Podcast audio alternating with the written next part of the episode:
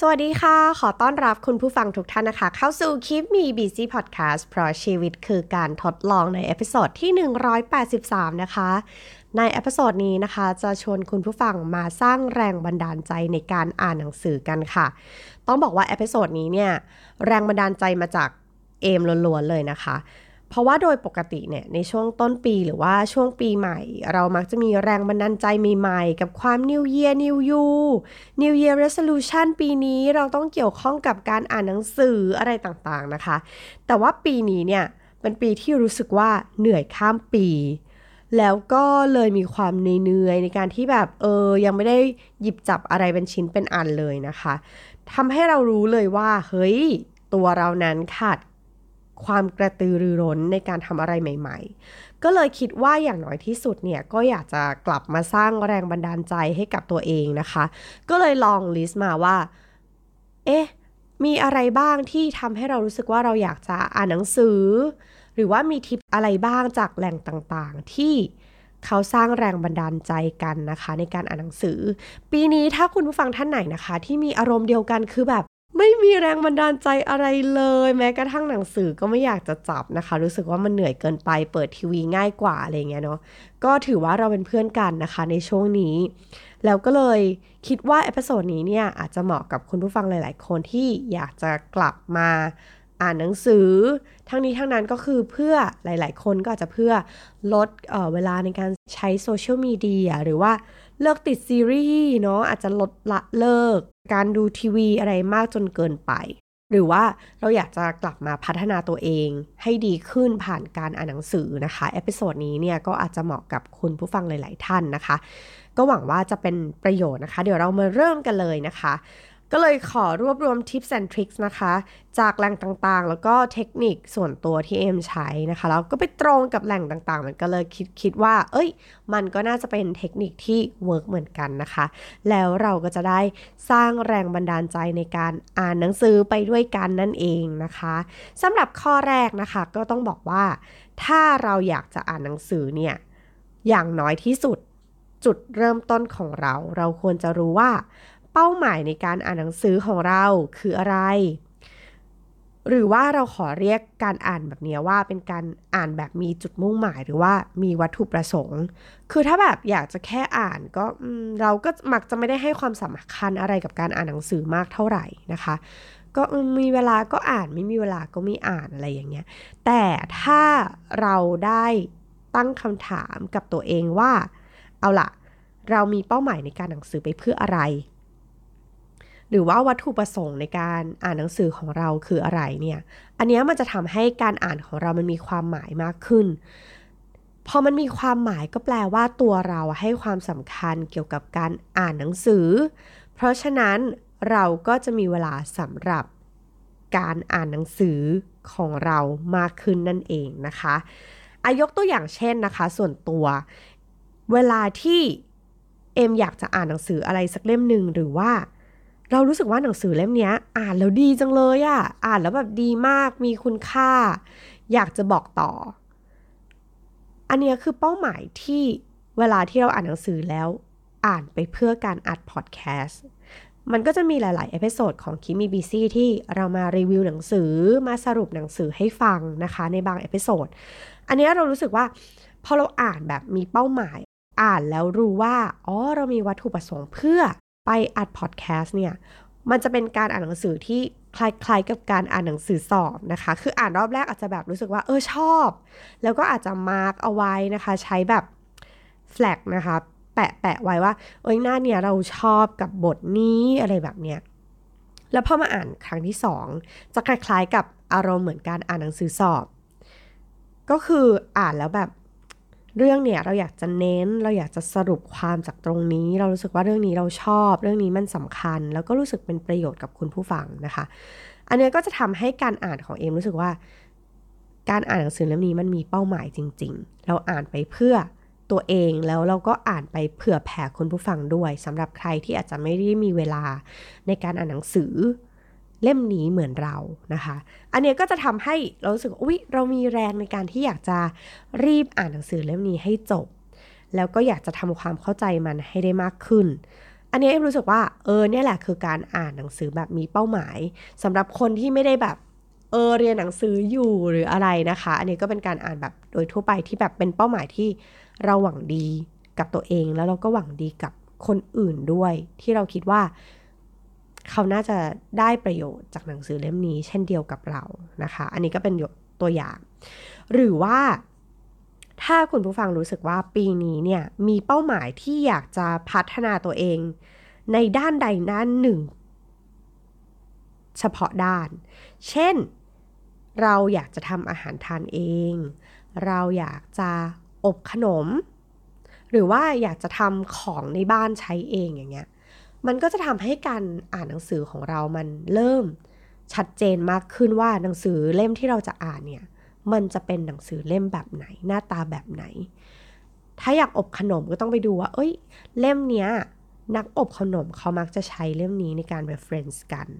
อ่าเราก็อาจจะอ่านทำความเข้าใจกับสูตร ดูว่าอุปกรณ์มันครบไหมนะคะ หรือว่ามันอาจจะเป็นงานอดิเรกที่ เราเริ่มให้ความสำคัญมากขึ้น เช่น การลงทุน การออมเงิน เราก็อาจจะเลือกหนังสือที่เกี่ยวข้องกับเรื่องที่เราสนใจนะคะ อาจจะเป็นแบบการเงิน 101 การลงทุน 101 หรือว่าอะไรที่มันแบบแอดวานซ์กว่านั้น ถ้าเรามีความรู้มากมากอยู่แล้ว แล้วก็อยากจะเพิ่มเติมเข้าไป อันนี้ก็ขึ้นอยู่กับคุณผู้ฟังนะคะ ต่อมาก็คือ ถ้าเราอยากจะทำงานของเราได้ดีมากขึ้น เป้าหมายในการอ่านหนังสือของเราอาจจะเป็นว่า หนังสือเล่มนี้จะช่วยพัฒนาการทำงานของเราให้ดีมากขึ้นได้หรือเปล่านะคะ เช่นถ้าคุณเป็นหัวหน้าทีม หนังสือที่เกี่ยวข้องกับการสื่อสาร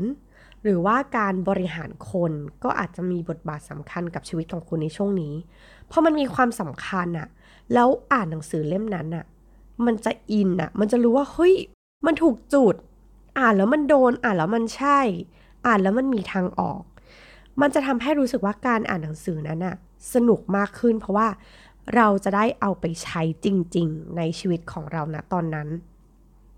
หรือบางทีนะคะ เวลาที่เอมีปัญหาชีวิต หรือว่าเพื่อนอะหรือคนรอบตัวมีปัญหาชีวิต แต่เราไม่รู้ว่า เราจะอธิบายให้เขาฟังยังไง เราไม่รู้จะให้กำลังใจเพื่อนได้ยังไง เราก็จะอ่านหนังสือเล่มนั้นก่อน แล้วเรารู้สึกว่าเฮ้ยมันตรงกับชีวิตเขาอะแต่เราไม่อยากบอกเขาด้วยแบบคำพูดของเรา เพราะมันอาจจะไม่ดีเท่ากับคำบรรยายในหนังสือ เราก็มักจะซื้อหนังสือเล่มนั้นให้กับเพื่อน แล้วก็บอกว่า เอ้ยลองอ่านดูน่าจะแบบตรงจิตตรงใจตรงกับสถานการณ์ในช่วงนี้ แล้วหนังสือเล่มนั้นก็เป็นประโยชน์กับ เพื่อนคนนั้นหรือว่าคนรอบข้างหรือคนที่เอมรักเสมอ เราก็จะรู้สึกดีใจที่เวลาที่เราให้หนังสือไปส่งหนังสือไปให้ แล้วเขาบอกว่า เออหนังสือเล่มนี้มันแบบ มันมีหลายประโยคที่แบบโดนใจจริง ๆ แล้วก็ช่วยฮิวใจเราได้จริง ๆ ขอบคุณมากนะคะ อันนี้ก็อาจจะเป็นตัวอย่างที่มาบอกว่าเป้าหมายในการอ่านหนังสือเราอ่านไปเพื่ออะไร แล้วเรามีวัตถุประสงค์ในการ อ่านหนังสือคืออะไรบ้างนะคะ มันจะทำให้การอ่านของเรามันมีความหมาย แล้วก็การอ่านของเรามันมีความสำคัญ แล้วพอมีความสำคัญเราก็มักจะให้เวลากับเรื่องสำคัญในชีวิตของเราเสมอ ถ้าเรื่องการอ่านหนังสือคือเรื่องที่สำคัญสำหรับคุณผู้ฟัง เราก็จะได้แบ่งเวลาของเรามาอ่านหนังสือนั่นเองนะคะ ข้อที่2นะคะ ถ้าเรายังรู้สึกว่า เราก็ยังไม่รู้หรอกว่าเป้าหมายในการอ่านหนังสือของเราคืออะไร เราก็มาเริ่มที่ใจของเราก่อน หรือว่าเริ่มจากสิ่งที่เราสนใจก่อนนะคะ ในกรณีที่เราอาจจะยังไม่ได้มีเป้าหมายอะไรเป็นพิเศษเนาะเวลาที่เรามี passion หรือเรารู้สึก spark joy กับหนังสือเล่มไหนเนี่ยให้รีบหยิบหนังสือเล่มนั้นมาอ่านเลยนะคะ อย่ารอ เพราะว่าถ้ารอเนี่ยความอยากมันจะแบบลดน้อยถอยลงจนถึงขั้น ไม่อยากอ่านแล้วอะคือได้ถ้าได้อ่านก่อนหน้านี้คงมี passion กว่านี้ในการที่จะได้อ่านหนังสือเล่มนี้นะคะ อันนี้ก็ส่วนตัวนะ เอไม่รู้ว่าคุณผู้ฟังหลาย ๆ คนของคีบีพีซีเป็นเหมือนกันหรือเปล่า แต่ว่าถ้าเป็นเอมอะเรารู้สึกว่าเราอยากอ่านหนังสือเล่มเนี้ยแล้วเรารีบไปซื้อ พอได้ปุ๊บเราเอามาอ่านเลยอะเราจะรู้สึกว่าเรากระตือรือร้นที่อยากจะอ่านหนังสือเล่มนี้ รู้สึกว่าอยากจะรู้ว่า เนื้อหาต่อไปมันเป็นอะไร แล้วการอ่านหนังสือของเรามันคือเร็วมาก เร็วขึ้นแล้วก็แบบเราโฟกัสมาก เพราะว่าเรามี passion ที่อยากจะรู้ในเรื่องนี้จริง ๆ อันเนี้ยก็เลยแบบคิดว่า เมื่ออยากปุ๊บให้รีบอ่านทันทีนะคะนี่ก็อาจจะเป็นอีกเทคนิคหนึ่งที่คุณผู้ฟังถ้าแบบ เออยังไม่เคยรู้สึกว่า spark joy หรือว่ามีความ passion กับการอ่านหนังสือก็ลองหาเล่มที่แบบอยากอ่านจริง ๆ แล้วรีบอ่าน นะคะหรือว่าเวลาที่บางครั้งเนี่ย เราแบบขาดแรงบันดาลใจในการอยากจะหยิบหนังสืออะไรขึ้นมาอ่านสักเล่มหนึ่งเนี่ย เอ็มก็มักจะแวะเข้าไปในกลุ่มที่มีคนมาป้ายยาหนังสือ อย่างเช่น กลุ่มแบบสมาคมป้ายยาหนังสือนะคะ ที่ก็มักจะมีคนมาโพสต์ว่าเออพี่ๆแนะนำหนังสือเออเกี่ยวกับแนวนั้นแนวนี้หน่อย บางแนวเราก็ลืมไปแล้วว่าเออเราเคยชอบอ่านนะคะ แล้วพออ่านเราก็รู้สึกว่าอุ๊ยเล่มนี้ น่าอ่านมากเลยนะคะ เอบ้านเรามีไหมนะนะคะ ก็ไปเช็คที่ชั้นหนังสือที่บ้านก่อนว่า เคยซื้อมาหรือยังอะไรแบบนี้ ถ้าไม่มีก็นั่นแหละค่ะ ก็โดนป้ายยาเรียบร้อย ก็กดใส่ตะกร้าทันที อันนี้มันก็จะทำให้เรารู้สึกว่าเฮ้ยมันมีคนอ่านมาก่อนแล้วเออพอฟังความเห็นของเขาหรือว่าหลาย ๆ คนที่เขาพูดว่าหนังสือเล่มนี้มันดีนะ มันอ่านแล้วแบบเออชอบมากเลยอะ่ะ เราก็จะมีความรู้สึกมีแพชชั่นที่อยากจะอ่านเล่มนี้ อยากจะอ่านรู้สึกเล่มนี้น่าอ่านจัง อยากลองอ่านดู แล้วก็บางทีพอเราอ่านแล้วอะ่ะมันก็จะมีคนชอบแนวหนังสือที่คล้ายๆกัน ชอบแนวเขียนแนวนี้เหมือนๆกัน เราก็จะอ่าโอเค เราเข้าใจละนะคะ ก็จะทำให้เรารู้สึกว่าเรามีความรู้สึกอยากจะอ่านหนังสือมากขึ้น แล้วก็ทำให้เราสามารถอ่านหนังสือจบได้ไวๆแล้วก็ เล่มที่เราอยากอ่านมากๆ แบบเรารู้ว่าแนวเนี้ย เราน่าจะชอบจริง ๆ ก็จะเป็นเล่มที่มักจะเป็นเล่มโปรดเสมอๆเลยนะคะ อันนี้ก็ ก็เลยคิดว่า เออ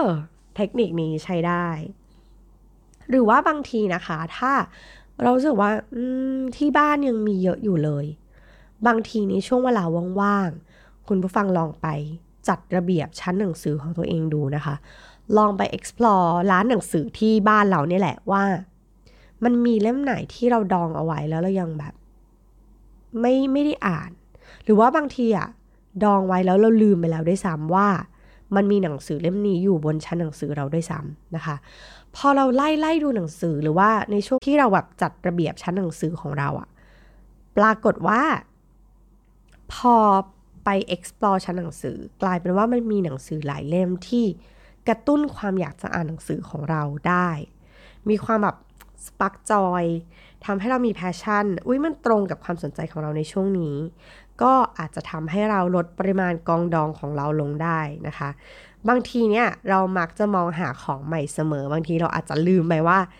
เออไหนลองไปสำรวจในสิ่งที่เรามีในชั้นหนังสือที่บ้านดูซิอะไรอย่างนี้นะคะ หรือว่าถ้าเป็นสายมินิมอลหน่อยก็อาจจะลองไป ห้องสมุดดูนะคะ แล้วก็ลองไปดูซิว่าเอ้ยหนังสือในห้องสมุดช่วงเนี้ยเขามีหนังสืออะไรบ้างที่น่าอ่านนะคะ ห้องสมุดที่เอ็มเคยชอบไปมาก ๆ ก็คือ TK Park เนี่ยก็จะมีหนังสือที่ค่อนข้างหลากหลาย แล้วก็มันทำให้เราได้แบบ ลองอ่านดูก่อนว่าเล่มนี้เราชอบจริง ๆ หรือเปล่า ถ้าชอบเราอาจจะซื้อเก็บก็ได้ หรือว่าอ่านแล้วโอเค ก็ชอบ แต่ว่าอ่านแล้วโอเคแล้วไม่จำเป็นต้องซื้อก็เป็นไปได้นะคะ อันนี้ก็จะเป็นแนวทางที่ประหยัดด้วยแล้วก็ได้ explore หนังสือหลาย ๆ เล่มพร้อม ๆ กันด้วยนั่นเองนะคะทีนี้จบไป 2 ข้อแล้วนะคะ ไม่ว่าจะเป็นเป้าหมายหรือว่าเริ่มจากสิ่งที่เราสนใจก่อน พอมาเป็นข้อที่3นะคะ ข้อที่3เนี่ยก็คือว่า บางทีเราอาจจะต้องมีปัจจัยเสริมในการทำให้เราอยากจะอ่านหนังสือ เช่น การสร้างบรรยากาศให้เหมาะกับการ อ่านหนังสือของเราหรือว่าเลือกสถานที่ที่เหมาะกับความชอบของเรานะคะ หลายคนก็อาจจะชอบอ่านหนังสือที่บ้าน หลายคนก็อาจจะชอบออกไปอ่านหนังสือข้างนอกนะคะ เช่นห้องสมุด หรือว่าร้านกาแฟ อันนี้ก็แล้วแต่ความชอบ หรือว่าบางคนอ่านหนังสือที่บ้านเบื่อแล้วออกไปอ่านข้างนอกบ้าง ก็อาจจะลองมิกซ์ดูนะคะว่า เออ ถ้าเบื่ออ่านที่บ้าน อะถ้าออกไปข้างนอกอาจจะได้อ่านมากขึ้นอะอันนี้ก็ลองดูนะคะ มันขึ้นอยู่กับช่วงเวลาด้วยแหละ ทีนี้ปัจจัยเสริมที่จะช่วยสร้างบรรยากาศ ข้อแรกเลยก็คืออะโต๊ะทำงานของเรานี่แหละ ลองจัดโต๊ะทำงานใหม่ดูสิในแบบที่เราชอบสำหรับใครที่เป็นสายจดหรือว่าสาย take note เนี่ยอ่านหนังสือบน โต๊ะทำงานก็อาจจะเหมาะสมที่สุดนะคะ ลองจัดแท่นวางหนังสือมาดูสิ นะคะ ลองเตรียมอุปกรณ์ highlight sticky note flag หรือว่าที่คั่นหนังสืออะไรต่างๆ ให้พร้อมมือในการที่พร้อมจะอ่านแล้วก็จดอ่าอันนี้สำหรับสายจดนะคะ ทีนี้บางคนก็อาจจะรู้สึกว่าอ่านแล้วไม่ค่อยมีสมาธิอ่าอันนี้เอ็มก็ไปอ่านเจอมานะคะในกลุ่มสมาคมป้ายยาหนังสือเช่นเดียวกัน แล้วก็รู้สึกว่าเปิดโลกมาก ๆ เลยนั่นก็คือว่า หลายคนนะคะเขาก็จะฟังเพลงระหว่างอ่านหนังสือ เพลงที่เขาฟังก็จะเป็นสายอินสตูเมนทัลนะคะ ก็คือเป็นสายแบบบรรเลงเปียโนหรืออะไรต่างๆ อันนี้แล้วแต่ความชอบ แต่ว่าเอมก็แอบไปอ่านแล้วก็แอบไปลิสต์มานะคะว่า เขาฟังใครกันบ้าง แล้วก็หลายๆคนเนี่ย ก็มีแนะนำเป็นเสียงที่ค่อนข้างไปโทนเดียวกันก็คือคุณยิรุมะนะคะ หรือว่ายิรุมะนี่แหละ ไม่แน่ใจอ่านถูกหรือเปล่านะคะ แต่ก็จะเป็นเพลงบรรเลงที่ฟังแล้วรู้สึกสบายสบายไหลๆเออฟังแล้วชอบฟังแล้วแบบ ไม่ใช่แค่อ่านหนังสือ แต่ว่าเวลาช่วงเวลาของการที่เรานั่งทำงาน แล้วก็ฟังเพลงของคุณยิรุมะเนี่ยก็ฟังแล้วเออคอนเซนเทรตดี แล้วก็เหมือนทำให้เราได้โฟกัสกับงานของเรามากขึ้นนะคะ อันนี้ก็รู้สึกชอบเหมือนกัน แล้วก็จะมี Jacob's Piano นะคะหรือว่าของคุณ Adrian b e r e n g u e r นะคะอันนี้ไม่แน่ใจอ่านถูกหรือเปล่า หรือว่าเป็นคุณเดวิดคราวิโจนะคะแล้วก็คนสุดท้ายก็จะเป็นไมเคิลโอเตกานะคะ อันนี้ก็คือแล้วแต่ความชอบของแต่ละคนนะคะ ลองไปฟังดูเอมก็ใครเขาบอกว่าอะไรดีเราก็แบบไปลองฟังแล้วก็เราก็จะเลือกเลือกมาที่เราชอบเหมือนกันนะคะ หรือว่าบางคนก็อาจจะเป็นสายแบบ ไหนทำโฮมคาเฟ่ที่บ้านก็อาจจะเป็นโคเรียนโฮมคาเฟ่อะไรเงี้ยเอ็มก็ชอบเหมือนกันนะ เป็นเพลงแบบมุงมิงน่ารัก เวลาอ่านหนังสือตอนเช้า แล้วก็ฟังเพลงประมาณนี้ก็จะทำให้เราสึกสบายๆ แล้วก็ผ่อนคลายไปกับการอ่านหนังสือของเราในช่วงนั้นนั่นเองนะคะ หรือว่าพอมาเป็นเสียงแล้วหลายคนก็จะบอกว่าอ่านหนังสือก็อาจจะต้องมาคู่กับเครื่องดื่มที่เราชอบนะคะ เช่น กาแฟร้อนหอมๆในตอนเช้า หรือว่าจะเป็นชาหอมๆหรือว่าจะเป็น ใครที่เป็นสายที่ไม่ใช่สายกาแฟก็จะเป็นโกโก้หรืออะไรต่างๆ ซึ่งเป็นเครื่องดื่มที่เราชอบแล้วก็มันเหมาะกับการอ่านหนังสือของเรา ก็ลองเลือกดูนะคะ กับอีกอันนึงก็นอกจากโต๊ะทำงานแล้วเนี่ยหลายคนก็อาจจะรู้สึกว่าเออฉันไม่ได้เป็นสายจดก็คืออยากจะอ่านเฉยๆ ก็อาจจะลองจัดมุมอ่านหนังสือในบ้านของเราให้หลากหลายมากขึ้นนะคะ ปกติเคยอ่านที่โซฟาไหนลองไปอ่านที่หน้าบ้านส่วนหน้าบ้านดูซิหรือว่าบนเตียงไหมนะคะ หรือว่าจะเป็นแบบลองเปลี่ยนมุมปรับมุม ถ้าบ้านของเราพื้นที่จำกัดก็อาจจะเป็นมุมเดียวกันแต่เปลี่ยนฟีลลิ่งเอาก็ได้เหมือนกันนะคะ เปลี่ยนฟีลลิ่งเปลี่ยนยังไง เปลี่ยนด้วยกลิ่น ลองดูว่ากลิ่นที่เราชอบ กลิ่นที่เราผ่อนคลาย ลองเลือกกลิ่นที่เรารู้สึกชอบนะคะ อย่างช่วงเช้าอย่างเงี้ยบางที เองว่าหนังสือมุมเดิมคือมุมโซฟา แต่ว่าตอนเช้าเราอาจจะอยากจะดมกลิ่นที่เป็นคล้ายๆกลิ่นกาแฟ ที่มาจากเทียนหอมหรือว่าเป็นกลิ่นกาแฟจริง ๆ หรือว่าบางทีเนี่ยเราก็อาจจะใช้ก้านหอมที่เราชอบแทนนะคะ ในแบบช่วงเวลาที่เราอยากจะสดชื่นอะไรอย่างเงี้ย คือเอว่าการใช้กลิ่นเข้ามาเนี่ย มันทำให้แม้จะเป็นมุมเดิมแต่ฟีลลิ่งไม่เหมือนเดิม แล้วก็การอ่านหนังสือของเรามันก็ลองเลือกกลิ่นที่มันเหมาะกับหนังสือดู มันอาจจะทำให้เรารู้สึกสนุกกับการอ่านหนังสือก็ได้ เช่น ถ้าสมมติว่าเราอ่านหนังสือเกี่ยวกับร้านขนม หรือว่าคาเฟ่อะไรอย่างเงี้ย ลองเปลี่ยนกลิ่นที่มันเป็นกลิ่นขนมขนม เป็นกลิ่นวานิลาเป็นกลิ่นช็อกโกแลตอะไรอย่างเงี้ยมันก็อาจจะทำให้แบบเฮ้ยเราอินไปกับการอ่านหนังสือ มันก็จะทำให้การอ่านหนังสือของเรามันสนุกมากขึ้นก็ได้นะคะ หรือว่าบางทีถ้าเราอ่านหนังสือที่บ้านแล้วเรารู้สึกเบื่อแล้วเราก็อาจจะลองออกไปอ่านนอกสถานที่ดูนะคะ ลองดูซิว่า เออ ลองอ่านในสวน ไหนๆ ก็ไปปิกนิก ก็ลองพกหนังสือหยิบไปด้วยนะคะ หรือว่าจะเป็นแบบ ลองจัดทริปในปีนี้ทริปพักผ่อนอ่านหนังสือนะคะ ก็เลือกโรงแรมที่เหมาะแก่การพักผ่อน แล้วก็หยิบหนังสือที่เราชอบไปสัก 3-4 เล่ม แล้วก็ใช้เวลาไปกับการอ่านหนังสือจริง ๆ จังๆ ซึ่งอันนี้เอ็มเคยทำมา แล้วก็รู้สึกว่ามันเป็นทริปที่แบบสบายๆ แล้วก็เหมือนได้รับแรงบันดาลใจกลับมา จากทริปนั้นเพราะเราได้พักผ่อนแล้วเราก็ได้ความรู้ สาระอะไรต่างๆ จากหนังสือที่เราอ่านด้วยนะคะนี่ก็แบบรู้สึกว่า work มากๆ หรือว่าเอาง่ายๆ หลาย ๆ คนก็อาจจะไหนลองไปอ่านที่ร้านกาแฟดูซินะคะ แต่ก็อาจจะต้องเป็นร้านกาแฟที่เงียบหน่อย หรือว่าเออถ้าไม่ใช่ร้านกาแฟเงียบเราก็อาจจะต้องใช้หูฟังที่แบบเป็น noise cancellation คือทำให้มันแบบเงียบหน่อย หรือว่าเราอาจจะฟังเพลงบรรเลงที่เราชอบ ก็ก็ได้อันนี้ก็ลองปรับดูตามความชอบของแต่ละคนนะคะ ไม่มีถูกไม่มีผิด ที่นี้นะคะมาเป็นทริปที่ 4 ก็คือทิปเกี่ยวกับเรื่องของช่วงเวลาที่เราอ่านหนังสือ อันนี้ก็ลอง explore ตัวเองดูว่า มันมีช่วงเวลาไหนที่เรารู้สึกว่าเราอ่านแล้วเราชอบช่วงเวลานี้มาก ๆนะคะ หลายคนก็อาจจะรู้สึกว่าเราชอบอ่านหนังสือตอนเช้ามากเลย เพราะว่ามันเฟรชแล้วมันก็เงียบ แล้วก็อ่านหนังสือได้ใจความดี แล้วก็ได้เรียนรู้อะไรแบบ ก่อนที่เราจะไปเริ่มงาน แล้วก็การจดจำของเรามันก็ดีขึ้น เพราะว่ามันไม่มีอะไรมารบกวนในช่วงเวลาของการอ่านหนังสือของเราในช่วงเช้านะคะ หรือว่าหลายคนก็อาจจะแบบ โอ้จริงจังขนาดมาล็อกเวลาไม่ได้ ก็อาจจะเป็นลองหาช่วงเวลารอ แล้วก็เราก็พกหนังสือติดไปด้วย เช่น เวลาที่เราจะเดินทางต่างจังหวัด หรือว่าเดินทางต่างประเทศเนี่ยเอ็มค้นพบว่าการอ่านหนังสือบนเครื่องบินเนี่ยทำให้เราอ่านหนังสือได้แบบโฟกัสจริง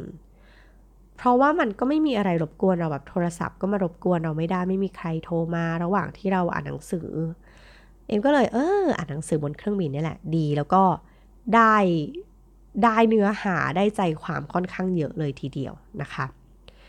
หรือว่า ในช่วงเข้าห้องน้ำจากปกติเราก็จะถ่ายโทรศัพท์ เราอาจจะพกหนังสือเล่มเล็ก ๆ ติดไว้ในห้องน้ำอาจจะเป็นการสรุปบทความง่ายๆ สั้น ๆนะคะ อย่างน้อยก็ดีกว่าถ่ายโซเชียลมีเดียไปเรื่อยๆ แต่เรารู้ว่าโอ้เล่มนี้มันเป็นหนังสือที่ดี แล้วเขาก็ย่อยมาให้แล้ว มันก็อ่านง่าย ๆ อ่านเร็วๆ เหมาะสำหรับการอยู่ในห้องน้ำที่บ้านอะไรเงี้ยนะคะ ก็อันนี้สำหรับคนเก็บเล็กผสมน้อยเนาะหรือว่า ใครที่เป็นสายแบบอ่านหนังสือเบาๆก่อนนอน ก็อาจจะตั้งเป้าหมาย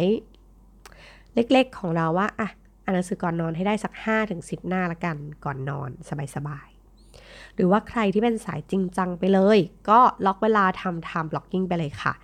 ว่าช่วงเวลานี้ห้ามรบกวนนะจ๊ะเป็นช่วงเวลาของการโฟกัสของเรา อาจจะเป็นช่วงเสาร์เช้าเสาร์บ่าย หรืออะไรช่วงเวลาไหนที่เรารู้สึกว่าเราอยากจะล็อกเวลานี้ ตอบแทนตัวเองด้วยการอ่านหนังสือ อันนี้เอว่ามันก็ เหมาะเช่นเดียวกันนะคะ แล้วก็มีทิปส์นะคะ จากของ Readery ก็เลยสรุปมาให้ ซึ่งก็น่าสนใจเหมือนกัน เช่น เวลาที่เราไปไหนมาไหนเนี่ย ลองพกหนังสือติดตัวสักสองเล่มดูนะคะ แล้วก็การพกสองเล่มเนี่ย มันจะทำให้เราได้เช็คมูดว่าณช่วงเวลาเนี้ยเราอยากจะอ่านหนังสือเล่มนี้มากกว่าเล่มเนี้ยเราจะได้หยิบอ่าน คือถ้าสมมติเราพกไปเล่มเดียวอะแล้วแบบมูดมันไม่ได้ เราไม่ได้อยากจะแบบ อารมณ์ตอนนี้ไม่ได้อยากจะอ่านหนังสือเล่มเนี้ยมันก็จะทำให้เราแบบกลับไปถ่ายโซเชียลมีเดียเหมือนเดิม อันนี้เอ็มก็เป็นเทคนิคเดียวกันนะคะ ที่ใช้เวลาเดินทางบางที ถ้าขับรถเองก็อาจจะพกไป 3-4 เล่ม แต่ว่า ถ้าสมมติเดินทางต่างจังหวัดที่แบบอาจจะขึ้นเครื่องบินอะไรเงี้ยอาจจะติดไป 2 เล่ม เล่มหนึ่งก็อาจจะสบายๆเล่มหนึ่งก็อาจจะซีเรียสนะคะ แล้วก็เลือกหยิบมาอ่านในแต่ละช่วงเวลาที่เราคิดว่ามันเหมาะกับมูดของเรา ในช่วงเวลานั้นๆ แล้วก็อีกเทคนิคหนึ่งนะคะจาก Readery ก็คืออ่านให้เร็วขึ้น การอ่านให้เร็วขึ้น การฝึกอ่านให้เร็วขึ้นเนี่ยมันจะทำให้เราโฟกัสมากขึ้น แล้วก็เพิ่มความ active ของเรา แล้วเราก็จะรู้สึกว่าเราโฟกัส พอเราโฟกัสเราก็จะทำให้เราได้ใจความในการอ่านของเรามากยิ่งขึ้นนั่นเองนะคะ แล้วอีกทิปหนึ่งที่น่าสนใจก็คือช่วงเวลาของการอ่านเนี่ยบางทีเรารู้สึกว่าตัวเองไม่ concentrate เพราะว่าเรา อ่านนานเกินไปเราแบบคาดหวังกับตัวเองให้อ่านแบบได้นานๆแบบเป็นชั่วโมงชั่วโมงเหมือนเคย ซึ่งมันอาจจะทำไม่ได้แล้ว ในช่วงเวลานี้ที่เราเปลี่ยนเป็นคนใหม่คือ เรารับสื่อต่างๆ ในขนาดที่เป็นไบต์ไซส์ก็คือ 5 นาที 10 นาที เราอาจจะลองแบบอะ15 นาทีแล้วลองพักดูแล้วค่อยอ่านต่อ มันอาจจะทำให้เรา continue การอ่านของเราได้ดีมากขึ้นก็ได้นะคะ และสุดท้ายลองเลือก แบบหนังสือที่เราชอบอ่านจริงๆ หลายคนก็อาจจะชอบความอ่านหนังสือเป็นเล่มๆ เพราะมันได้กลิ่นกระดาษ มันได้ฟีลลิ่งของการเปิดหนังสือได้ยินเสียงกระดาษอะไรประมาณนี้ แต่หลายคนก็รู้สึกว่าการพกหนังสือเป็นเล่มๆ ค่อนข้างจะเป็นภาระ เดี๋ยวนี้ก็มีทางเลือกมากมายนะคะ ในการอ่านหนังสือในแอปพลิเคชัน ส่วนตัวเองก็อ่านใน Kindle นะคะ ก็ดี เหมาะสำหรับการอ่านหนังสือภาษาอังกฤษ เวลาที่เราไม่รู้ศัพท์คำไหนก็จิ้มกด แล้วมันก็ขึ้นคำศัพท์อะไรต่างๆ แล้วก็ไฮไลท์อะไรต่างๆ ได้ก็ค่อนข้างสะดวกนะคะ หรือว่าตอนนี้ ใครที่เป็นสายแบบเออ ไม่ค่อยมีเวลาอ่านหรือสายตาไม่ดีละ เน้นฟังเอาเราก็อาจจะเลือกแบบ audible นะคะ ให้เขาอ่านหนังสือให้เราฟังไปเลยในช่วงเวลาที่เราว่างๆ อันนี้ก็ได้เหมือนกัน การอ่านหนังสือการหาความรู้มันไม่จำเป็นที่จะต้องล็อกตัวเองในรูปแบบใดรูปแบบหนึ่งเท่านั้นนะคะ เดี๋ยวนี้มันมีความหลากหลายให้เราเลือก อยู่ที่เราเลือกแล้วก็อยู่ที่ความชอบของเรานะคะ ก็ทั้งหมดก็เป็นทิปทั้งหมดนะคะ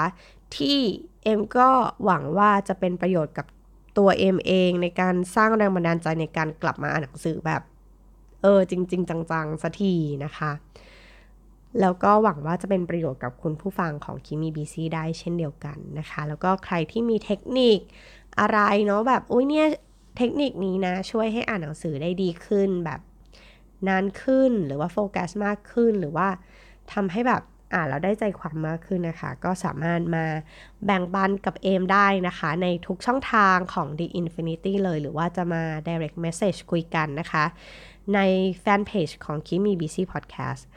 หรือว่าจะติดตามกันใน Instagram m k i m i b c ก็ได้เช่นเดียวกันนะคะสำหรับ episode นี้ลาไปแล้ว สวัสดีค่ะ